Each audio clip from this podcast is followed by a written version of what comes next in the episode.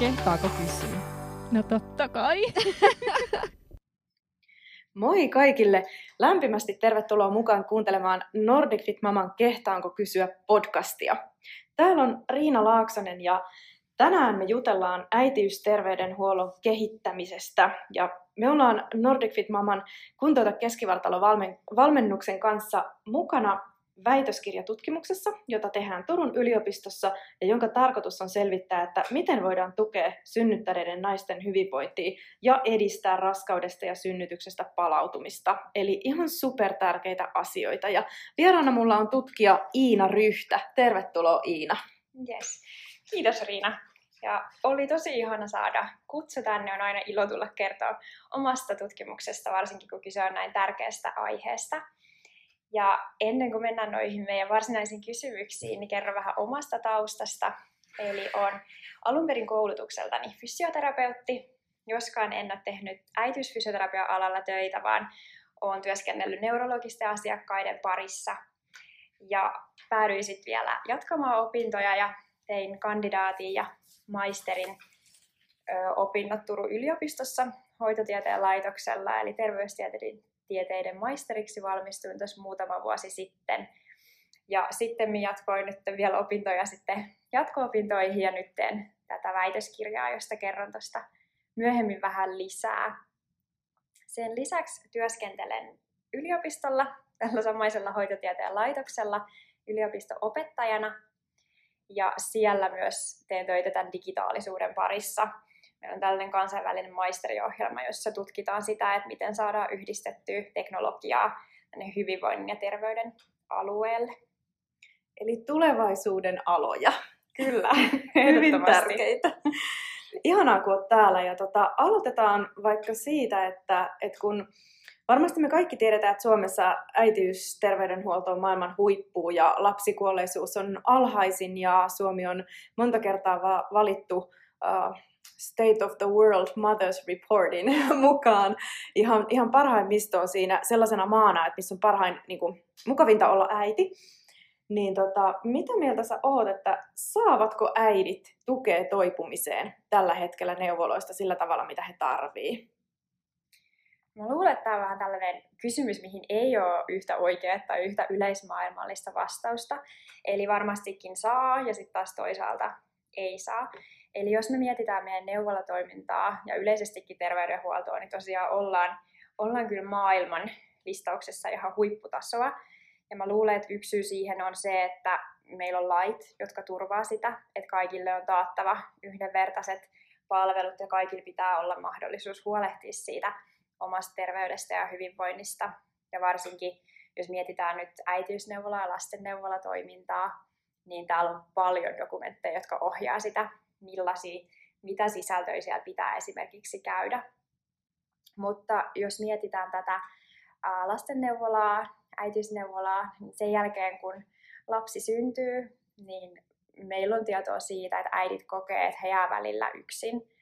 Että se huomio siirtyy niin paljon siihen vauvaan se synnytyksen jälkeen, että vaikka siellä on olemassa kirjauksia siitä, että äidinkin äidinkin kuntoutumista ja sitä terveyttä seurataan myöskin synnytyksen jälkeen, niin silti saattaa olla, että ne asiat jää ikään kuin keskustelematta. Ja tähän sitten taas on varmasti monia, monia syitä, että en usko, että se olisi niinkään siitä kiinni, että ei ole osaamista tai ei ole tietoa, että varmastikin tässä painitaan enemmän sellaisten resurssikysymysten kanssa, että me tarvittaisiin laajempaa muutosta ihan yhteiskunnan tasolta. Kyllä, näin, näin varmasti on. Mitä mieltä sä oot siitä, että millaista tukea äidit sitten tarvis siinä synnytyksen jälkeen? No jos mietitään tätä väitöskirjaa, eli minkä aiheen kanssa olen nyt itse tässä työskennellyt, niin varmastikin ihan vaan se, että heillä olisi tietoa siitä, että millaisia mahdollisia ongelmia heille voi tulla. Eli me ollaan nyt tehty tästä kirjallisuuskatsausta lantion pohjan lihasten toimintahäiriöistä, niin ehkä siitä tietoa, että millaisia ongelmia voi tulla, jotta sulla on se tieto, että tämä on normaalia. Voi tulla esimerkiksi virtsan karkailua tai erinäisiä kipuja, niin se, että olisi se tieto siitä, että tällaisia voi tulla ongelmia ja sitten myöskin se, että mitä niille voi tehdä. Et varmastikin ihan se tiedon antaminen, mutta sitten myös tarvittaessa se ohjaus. Ja sitten toinen asia, niin mä uskon, että myös liikuntaohjaus on niin toinen. Et toki Suomessa on tosi positiivinen myönteinen asenne siihen, että raskauden aikaa on turvallista ja suositeltavaa liikkua. Ja meillä on olemassa erinäisiä suosituksia nyt jo, esimerkiksi UKK-instituutilta, että pitäisi jatkaa liikkumista, mutta jos mietitään sitä käytännön, käytännön työelämää ja sitä kliinistä maailmaa, niin kun sinne vastaanotolle tulee nainen, joka sanoo, että hän ei tiedä, miten hänen pitää liikkua, niin voi olla, että esimerkiksi terveydenhoitaja, joka kohtaa tämän asiakkaan, niin hänelle ei ole ollut aikaa kenties katsoa sitä uusit tutkimustietoa ja mitä uskaltaa tavallaan sanoa näyttöön perustuvasti. Niin tähänkin ollaan tartuttu ja ollaan nyt tehty tähän näin hoitosuositusta raskaana olevia synnyttäneiden naisten liikuntaohjaukseen liittyen, joka nimenomaan tähtää siihen ähm, niin asiantuntijoiden näkökulmaa, eli mil, miten he saisivat tukea siihen, miten ohjata naisia, naisia liikkumaan. Ja se on tosi tärkeä, että, että asiantuntijat myös saisi tukea, koska sitä ne osaa viedä sitä asiaa myöskin eteenpäin. Ja varmasti toi, mitä sanoit, että, että kerrotaan niistä asioista, jaetaan sitä tietoa, mm. niin se on super tärkeää, koska se vähentää sitä, että äidit kokee jäävänsä yksin ja epävarmoiksi niiden asioiden kanssa. Ja jotenkin kun se tilanne muutenkin pienen vauvan kanssa on niin super epävarma ja uusi, niin, niin se lisää sitä stressiä ihan hirvittävän paljon, jos siinä on vielä omaan kehoon liittyviä kaikenlaisia epävarmuuksia. Et mä uskon, että, ja, ja tiedän, koska näistä me saadaan kymmeniä satoja palautteita kuukausittain, että sillä on myöskin niin kuin koko elämänlaatuun liittyviä suuria vaikutuksia. Mutta, mutta ihanaa kuulla, että näitä asioita kehitetään, viedään eteenpäin. Oon tosi iloinen ja ylpeä, että me saadaan olla mukana tässä ja myöskin nyt muistutan, että, että kaikki kuulijat, jotka olette tekemässä tai harkitsemassa kuntouta keskivartalo valmennusta, niin teillähän on mahdollisuus lähteä tähän mukaan. Et meidän, meidän ihan etusivulta löytyy linkki siitä, että miten tähän tutkimukseen pääsee mukaan ja se ei vaadi mitään muuta kuin kolme kertaa sen, että käyt vastaamassa kyselyyn ja ne tulee automaattisesti linkkinä ne digitaaliset kyselyt, että se ei vaadi paljon, mutta se toisaalta antaa meille sekä Iinan tutkimusryhmälle ihan hirveän paljon. Mutta tota, mitä mieltä sä Iina oot siitä, että ymmärretäänkö neuvolassa, neuvoloissa niin kuin kuntouttamisen merkitys tulevien terveysongelmien ehkäisyssä, niin kuin vaikka just virtsan, karkauman, tai virtsan karkaamisen tai laskeumien ehkäisyissä ja, ja vaikka selkävaivojen tai tämmöisten asioiden? Tämä on varmaan taas vähän sama kuin äskeinen, että varmasti kyllä ja osittain ei. Eli varmastikin riippuu tosi paljon siitä, että milloin sä oot esimerkiksi käynyt sen sun koulutuksen. Onko sulla mahdollisuus ottaa täydennyskoulutuksia ja käydä siellä opiskelemassa lisää. Mutta kyllä mä uskon, että sellainen perustieto tästä on olemassa ja jotenkin itsellä on ainakin semmoinen ajatus, että tästä puhutaan koko ajan enemmän ja ymmärretään se, että mitä voitaisiin tehdä, että voidaan ehkäistä näitä eikä tartuta vasta sit siinä vaiheessa siihen asiaan, kun se ongelma on ikään kuin jo olemassa. Mutta tämäkin on varmasti resurssikysymys, eli jos me vaikka mietitään tätä neuvolan sisältöjen listausta. Terveyden ja hyvinvoinnin laitos on tehnyt jo 2013 tällaisen oppaan, missä on lueteltuna, että mitä asioita siellä vastaanotolla pitäisi käydä. Siinä versiossa ei ollut esimerkiksi vielä lantionpohjan lihasten toiminnan tutkimista ja mahdollisten harjoitteiden ohjaamista, mutta tätäkin on päivitetty ja sieltä tulee uusi versio pian, missä myös tämä sitten on huomioitu, mutta se, että ne on kuitenkin suosituksia, eli itteni ainakin kiinnostaisi saada tutkimustietoa myös siitä, että miten näitä asioita oikeasti käydään. Ja jos nyt mietitään, että on tietty määrä käyntejä, niin jos sitten tuleekin vaikka jotain, että lapsella on esimerkiksi jotain kehitykseen liittyviä häiriöitä ja muita, mitkä ikään kuin ehkä ohjaa sit sitä niiden käyntien kohdet ikään kuin sitä yhtä asiaa kohden, niin voi olla, että ei riitä aikaa käydä niitä kaikki esimerkiksi läpi. Ja se on hyvin luonnollista, että tuommoisessa tilanteessa se huomio kääntyykin siihen mm. lapseen, koska siellä kuitenkin tietyt asiat pitää käydä läpi, niin sitten se keskustelu niin kuin pysyy niiden ympärillä sit hyvin helposti. Plus, että totta kai äidillä on aina hirveä tarve päästä kertomaan siitä ja niin kuin jakaa mm. niitä, varsinkin tuoreilla äideillä, kun ne kaikki asiat on siinä uusia, niin, niin näin, näin se varmaan kyllä on. Mutta miten sä näet sitten tuon uh, digitaalisten palveluiden tulevaisuuden niin kuin julkisessa terveydenhuollossa ja ylipäätään terveydenhuollossa? tämä on lempilapseni aihe, mistä voisin varmaan puhua monta tuntia, että keskeytä sitten, mutta jos tulee sellainen tarve. Mutta siis mä näen ehdottomasti nämä digitaaliset palvelut ja yleensäkin terveysteknologian ihan valtavana potentiaalina. Ja jos mietitään kansainvälisesti, niin kyllähän Suomessa on otettu jo näitä aika paljon käyttöön. Esimerkiksi jos me mietitään uh, ihan tiedon käsittelyä, niin vaikka meillä sähköinen tiedonhallinta Suomessa esimerkiksi kansallisen terveysarkistokannan kautta on aika ainutlaatuista. Sellaista ei todellakaan löydy jokaisesta maasta. Että kaikki tiedot on koottuna yhteen paikkaan, mihin eri toimijat pääsee käsiksi. Plus se, että sä itse pääset sinne katsomaan sun kaikki terveystiedot ja mitä susta on kirjattu ikinä järjestelmiin, niin on jo ihan valtava harppaus eteenpäin. Mutta kyllä mä näen, että tässä on todella paljon vielä tekemistä. Ja nykyään kun miettii teknologiaa, niin meillä on mahdollisuudet oikeastaan jo mihin tahansa. Että tässä kohtaa ehkä ennemminkin kyse on siitä, että miten me saadaan käyttöön otettua ne teknologiat, mitä meillä on, ja ne digitaaliset palvelut. Esimerkiksi etämonitorointi on mun mielestä hyvä esimerkki siitä, minkä parissa on tehty jo paljon tutkimusta. Ja jos mietitään vaikka niiden palveluiden yhdenvertaisuutta ja saatavuutta, jos mietitään vaikka, no me ollaan nyt Lapissa ja täällä on pitkät välimatkat, niin millaisia mahdollisuuksia sulle sillä etämonitoroinnilla, että ei tarvikaan asiakkaan tulla vaikka monta sataa kilometriä sinne paikkaan, vaan me voitaisiin vaikka teknologian avulla saada se terveydenhoitaja tai terveysala ammattilainen sen asiakkaan kotiin ikään kuin etänä, niin kyllä siinä on ihan valtava potentiaali mun mielestä, puhumattakaan esimerkiksi tekoälyn mahdollisuuksista. Tai... Kyllä, ehdottomasti on. Ja tämähän just toi Iina, mitä sanoit, että saada, saada se asiantuntija niin tota, asiakkaan kotiin, niin sitähän me tehdään mm. meidän valmennuksissa muun muassa.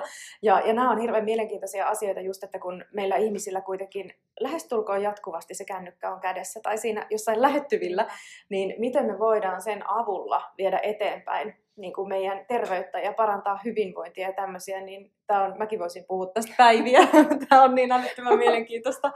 Ja tota, tosi hienoja asioita ollaan jo tehty, mutta, mutta tota, nähtäväksi tosiaan jää, että missä kohtaa saadaan sitten vielä. Ja myöskin tutkimukset osoittaa, niin tota, tähänkin mennessä sen, että, että tämmöisillä niin kun innovaatioilla, mitä ollaan digitaalisesti tehty, ollaan saatu hienoja tuloksia, että siellä varmasti siinäkin mielessä on niin kuin paljon, paljon potentiaalia sekä siinä mielessä, että saadaan pidettyä meidän niin kuin hyvinvointiyhteiskuntaa edelleen semmoisella tasolla, että me pystytään tarjoamaan kaikille apua, mikä on hirveän kanssa ainutlaatuista globaalisti ja ihan hirveän tärkeää. Plus, että sekin on jännä, että um, tässä, tässä kohtaa um, toi ennaltaehkäisevyys myös nousee koko ajan mm. niin kuin enemmän, että hirveän isoja kustannuksia terveydenhuollolle tulee ehkä vähän semmoisesta myöhäisestä reagoinnista, niin mä uskon, että nämä asiat on semmoisia, millä me voidaan auttaa sitä niin kuin ennaltaehkäisevästi tehdä asioita tulevaisuudessa enemmän. On, ja jos puhutaan just näistä niin kuin, no vaikka älypuhelimista, että mitä mahdollisuuksia ne antaa, niin Suomessa lähes kaikilla on nyt jo käytössä älypuhelimet. Mä löysin tällaisen lukeman, että 96 prosenttia se 16-74-vuotiaista, niin heillä on nyt jo älypuhelin, eli melkein kaikilla. Toki pitää muistaa, että sinne jää sitten vielä se muutama prosentti, kenelle ei ole, eli musta tuntuu, että kun puhutaan näistä digitaalisista palveluista, niin se vastarinta tulee usein siitä, että täytyy sitten muistaa nekin, ketkä ei pääse, että miten heille järjestetään niitä palveluita sitten, on siis joku lainaväline tai mikä tahansa, mutta ei tavallaan unohdeta sitäkään, sitäkään puolta. Mutta tosiaan näitä on tutkittu tosi paljon, varsinkin vähän pienemmillä porukoilla erilaisia interventioita, ja on todettu tehokkaiksi esimerkiksi uuden oppimisessa ja sitten sen tietoisuuden ja minäpystyvyyden tukemisessa. Ja elintapaohjaus on yksi, missä paljon käytetään fyysisen aktiivisuuden lisäämiseen, tupakoinnin lopettamisen tukemiseen ja esimerkiksi ravintoneuvonnassa on saatu kyllä tosi hyviä tuloksia. Ja mitä sieltä on todettu niiden asiakkaiden näkökulmasta, niin he on kokenut kivaksen, että heillä on mahdollisuus osallistua jotenkin enemmän siihen omaan oman terveyden ylläpitämiseen ja myös suunnitella ja sitten toteuttaa sitä hoitoa, mutta sitten myös se, että mitä täytyy ottaa huomioon, mikä on ikään kuin ne haittapuolet, niin on sitten se, että siinä vaiheessa, kun jotain uutta otetaan käyttöön, niin se pitäisi siinä vaiheessa olla jo niin hyvin suunniteltu, että se käyttäjäystävällisyys on huomioitu ja sitten se asiakaslähtöisyys, että tavallaan heti aluksi saataisiin jo hyvät kokemukset, niin sitten sit on hyvä lähteä, lähteä eteenpäin kehittää sitä ja laajentaa sitä käyttöä. Totta. Ja se on ehkä myös yksi semmoinen, mikä on niin hyvä puoli näissä, että ihminen huomaa aika nopeasti sen oman tekemisen vaikutuksen siihen niin kuin oloon. Että mikä tulee tavallaan palaute, mitä mekin jatkuvasti saadaan, niin että et se motivoi sit ihan hirveän paljon jatkamaan, kun huomaa, että pienilläkin asioilla on suuri vaikutus niin kuin omaan hyvinvointiin, niin se on myös yksi tosi hyvä puoli. Mutta äh, sä teet tutkimusta ja osallistut synnyttäneiden ja raskaana olevien hoitosuositusten laadintaan, niin kertoisitko vielä vähän lisää tästä, tästä väitöstutkimuksesta, kun tämähän on tavallaan isompi kokonaisuus, mihin tämä meidänkin osa sitten liittyy? Joo. Eli tota, tein väitöskirjatutkimusta. Meillä on hyvä tiimi tuolla Turun yliopistossa. Meillä on kaksi ohjaajaa ja sitten sen lisäksi meillä on nyt tällä hetkellä myös maisteriopiskelija mukana tässä meidän porukassa. Ja Tavoitteena on tutkia kokonaisuudessa tässä tutkimuksessa sitä, että miten voidaan tukea synnyttäneiden naisten hyvinvointia ja sit edistää sitä raskaudesta ja synnytyksestä palautumista. Ja sitten suurempi tavoite, mikä meillä on sit tulevaisuudessa, on se, että pyritään kehittämään sitä ohjausta, mitä saadaan ihan äitiysterveydenhuollossa saakka. Ja tutkimus, mitä me nyt tehdään, niin koostuu tällaisesta kolmesta osatutkimuksesta. Me aloitettiin sillä, että ollaan kartoitettu aiempaa tutkimusta, katsottu, että mitä ollaan jo tehty ja mitä se näyttö sieltä on. Ja ää, tässä oli tarkempana, tarkempana kohteena oli sitten liikuntainterventiot ja niiden vaikuttavuus nimenomaan sinne lantion pohjanlihasten toimintaan. Eli oli pakko rajata joku tällainen vähän pienempi pala, niin päädyttiin sitten tähän. Ja tässä kohtaa tutkittiin sitten sekä interventioita, mitä ohjattiin sen raskauden aikana, että sitten myös raskauden synnytyksen jälkeen. Ja katsaus on nyt valmis ja artikkeli on kirjoitettu ja se odottaa arviointia kansainvälisessä julkaisussa, mutta sen verran voin sanoa, että tutkimusta on kyllä paljon. Meidän piti alun perin tehdä katsaus tällaisista alkuperäistutkimuksista, eli niin kuin yksittäisistä interventioista, mitä ollaan tehty. Mutta todettiin, että sitä on niin paljon, että tulee mennä kyllä todella kauan aikaa. Niin päädyttiinkin siihen, että näistä on tehty jo paljon tällaisia pienempiä katsauskokonaisuuksia, eli joku on tavallaan tehnyt jo katsauksen siitä, että mitä jossain tietyllä alueella on tutkittu, niin me tehtiin tällainen niin sanottu katsausten katsaus, eli kerättiin tällaisia isompia kokonaisuuksia, joista sitten tehtiin, tehtiin arviointia ja synteesiä siitä, että mitä on tehty. Ja tutkimus tosiaan on paljon, että siellä on noin 150 yksittäistä interventiota mukana ja niistä ollaan vedetty sitten johtopäätöksiä. Mutta palaan tähän aiheeseen sitten, kun saadaan, saadaan artikkeli toivottavasti pian julkaistua. Mutta tulokset on kyllä hyviä. Ja tässä on paljon mahdollisuuksia, että ihan liikuntainterventioilla pystytään vaikuttaa sekä raskauden aikana että sitten myös synnytyksen jälkeen. Kerrotko vielä, mitä interventio tarkoittaa? No, tämä on hyvä. Interventio on tällainen jos nyt puhuttaisiin vaikka verkkovalmennuksesta tästä, niin se on ikään kuin se harjoitusohjelma tai tietty liikuntaohjelma, mikä annetaan sille asiakkaalle. Juuri näin. Ja me kyllä kerromme sitten, kun tämä artikkeli menee eteenpäin, niin varmasti tullaan jakamaan sitä meidän kanavissa. Eli pysykää ihmeessä kuulolla. Nämä on tosi, tosi mielenkiintoisia tärkeitä asioita. Mutta tota, mitäs tuossa hoitosuositusten kehittämisessä on tullut nyt ilmi? Sä kerroitkin jo vähän tuossa aikaisemmin, mutta osaatko siihen liittyen sanoa jotain, niin kuin, että, että mitä nyt on huomattu, että millaisia tarpeita raskaana olevilla ja synnyttäneillä on?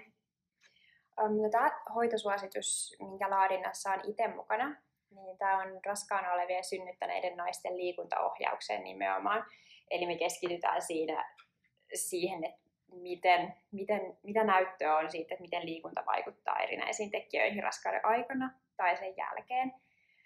Ja tätä ollaan tehty nyt jo pitkään, yli vuoden päivät, ja ensi vuoden alkupuolella meidän pitäisi saada tämä julkaistua. Ja meillä ollut ihan mahtava joukko siellä sekä kliinisiä asiantuntijoita että sitten tutkijoita tekemässä tätä suositusta. Mutta se, mistä tarve on lähtenyt, niin on tullut kliinisestä työstä, terveydenhoitajilta, neuvoloista, että haluttaisiin jotain ikään kuin työkaluja ja koottua tietoa siitä, että miten voidaan ohjata asiakasta. Ja sitten myös tutkimuksesta on löydetty se, että tällainen tarve on. Ja on todettu, että raskaana olevat naiset ei aina saa riittävää ohjausta tähän fyysiseen aktiivisuuden joko aloittamiseen tai sitten ylläpitämiseen. Ja vaikka Suomessa on tosi myönteiset asenteet siihen, että liikunta on tärkeää, ja sitä voisi jatkaa sen koko raskauden ajan ja raskauden jälkeenkin, niin ei ole tietoa ehkä niistä uusimmista suosituksista, tai ainakaan se ei ole ollut kätevästi saatavilla.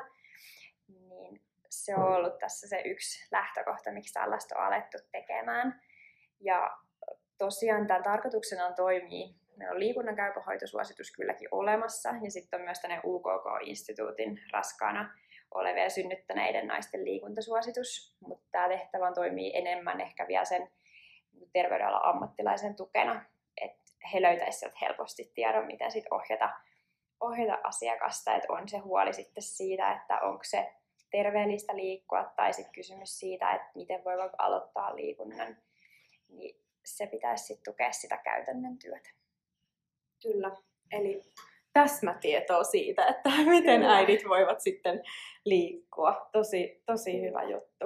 Ja toivottavasti niin kuin tiiviissä, tiiviissä, helposti ymmärrettävässä muodossa. Joo, ja sitten varmaan sekin on yksi, niin kuin, mikä nousee tosi paljon esille, että, että kun nykyään myös sitä tietoa on niin paljon joka mm. puolella, että mikä tavallaan sitten on semmoista oikeaa, että mihin voi niin kuin luottaa ja mitä voi uskoa, että että kaikenlaisia, tietysti just semmoisia kokemusasiantuntijoita on paljon, että mikä on toiminut vaikka henkilökohtaisesti minulla, mutta tota, sitten ehkä niin kuin, mieluummin tietysti jakaa sellaisia ohjeita, jotka on niin kuin, tutkimuksilla todistettu toimivaksi niin kuin isommilla joukolla, eikä pelkästään jollain yhdellä ihmisellä, koska yksittäiset tilanteet on aina jokaisella erilaisia, niin mä luulen, että tämä on myös yksi semmoinen, ja olisi tosi tärkeää, että neuvolasta saisi näitä ohjeita, niin sitten mm. ei olisi pelkästään sen, sen niin kuin, tavallaan varassa, että pitää itse etsiä tietoa ja pitää itse osata sitten suodattaa, että mikä on semmoista, mikä niinku omaan tilanteeseen sopii, niin se on, se on aika iso vastuu sit niinku yksittäiselle ihmiselle. Että... Mm.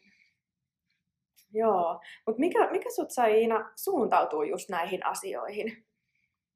No osittain itse asiassa sattuma, mikä on hauskaa. Mä tässä tein niitä terveystieteiden maisteriopintoja, niin opiskelin silloin opettajaksi. Eli terveystieteiden opettaja oli, tai opettajaopinnot oli mun sivuaineena.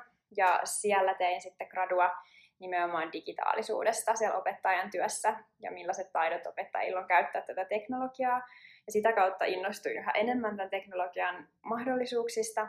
Mutta sitten kun aloin pohtia näitä jatko-opintoja, niin kyllä veri alkoi vetää sitten kuitenkin takaisin sinne jotenkin sinne terveyden ja hyvinvoinnin puolelle että fysioterapeuttina kuitenkin mä aina kiinnostanut jotenkin sellainen niin kokonaisvaltainen terveys ja miten me voidaan tukea sitä.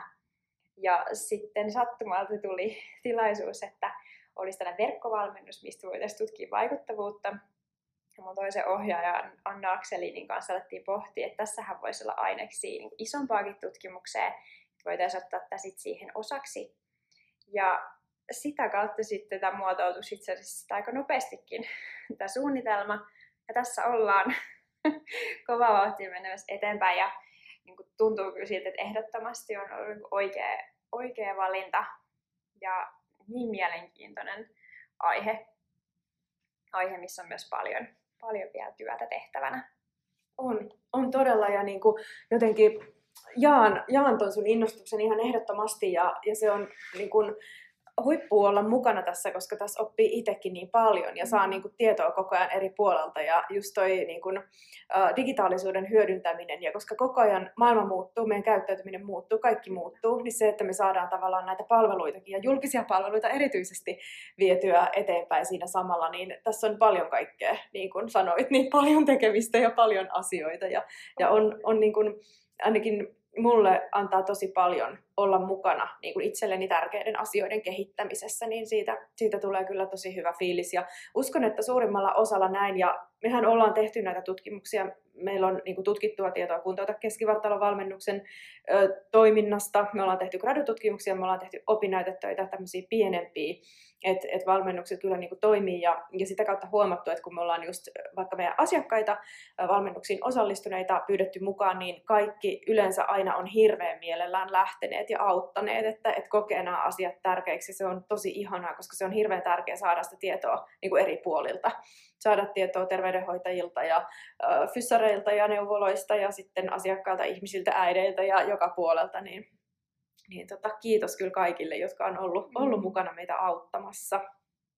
On, ja mun täytyy myös vielä kiittää ihan tämänkin aineiston keruun osalta, eli meillä on nyt menossa tämän tutkimuksen toinen osuus, mikä on just vaikuttavuuden tutkiminen tässä kun tätä keskivartalovalmennuksen puitteissa, ja me aloitettiin aineiston keruu tämän viikon alkupuolella, ja saatiin heti ihan valtava määrä osallistujia. Vielä mahtuu mukaan, eli ei hätää, pystyy vielä osallistumaan, mutta haluan nyt jo kiittää kaikkia, ketkä on lähtenyt tosi ennakkoluulottomasti tähän, tähän mukaan. Että tärkeä aiheen äärellä ollaan ja itselle jotenkin en malta odottaa, että pääsen katsomaan jo niitä tuloksia, mitä sieltä on tullut, tai niitä vastauksia analysoimaan niitä. Meillä varsinkin tärkeä, mitä itse mietin, on aina se kokonaisvaltaisuus. Ja meillekin siellä ykkösmuuttajana on nimenomaan se elämänlaatu. Eli tavallaan me oltaisiin voitu tehdä tätä tutkimus myös niin, että oltaisiin mitattu ihan puhtaasti vaikka lantiopohjalihasten voimaa tai keskivartalon voimaa ennen kuin aloitetaan valmennus ja sitten uudestaan valmennuksen jälkeen. Mutta me valittiin tähän lähestymistavaksi se, että asiakas itse tai valmennukseen osallistuja itse arvioi ensin sitä hänen hänen tilannettaan ja sitten uudestaan valmennuksen jälkeen.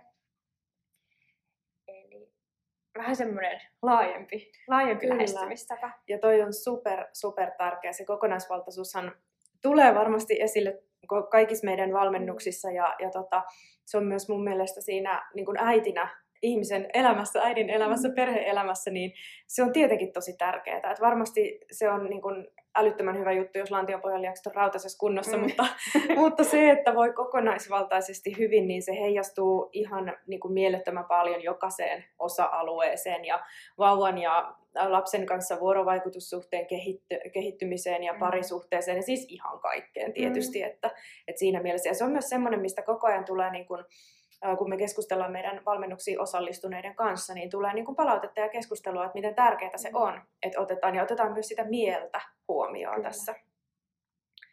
Joo. Tota, Oletteko te Iina perehtynyt tämän, tämän väitöskirjatutkimuksen yhteydessä siihen, että miten synnytyksestä palautumista tuetaan muissa Euroopan maissa? Että onko jotain semmoista, mistä me voitaisiin Suomessa niin kuin, ottaa oppia?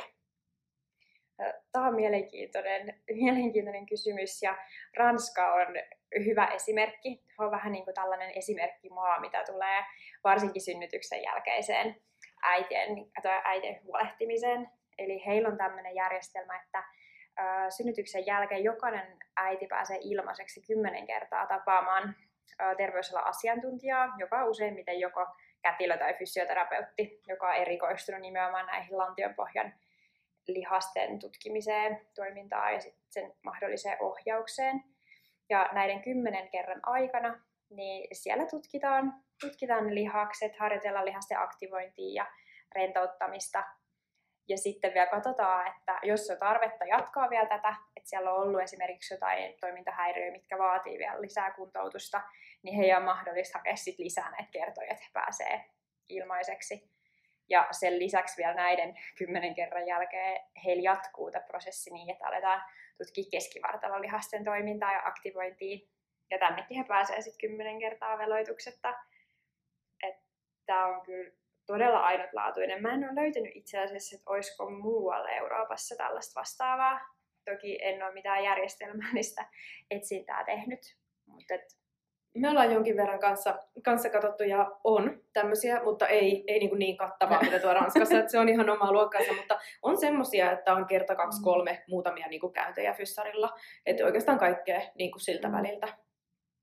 Kyllä, mutta tämä on minusta mielenkiintoinen ja nyt jos mietitään Suomen tilannetta, niin resursseista on pulaa. Minusta tuntuu, että uutisointi aina keskittyy siihen, että miten nyt on pulaa tällä alueella ja tällä alueella. Ja nyt just yksi asia, mistä on paljon puhuttu, niin on ihan siis se, että ammattilaisista tulee olemaan pulaa terveysalalla, esimerkiksi sairaanhoitajista. niin sellainen, että nyt me alettaisiin ajaa sitä, että kaikki saa kymmenen kertaa käynnin asiantuntijalle tuntuu niin aika kaukaiselta, vaikka olisikin musta aivan ihanaa, mutta jotenkin itse miettii, että ehkä kannattaa lähteä nyt pienin askelin liikkeelle. Ja sekin, mihin tämä meidän koko väitöskirjatutkimus tähtää, niin on se, että me tutkitaan nyt tätä verkkovalmennuksen vaikuttavuutta, miten se vaikuttaa niiden äitien hyvinvointiin.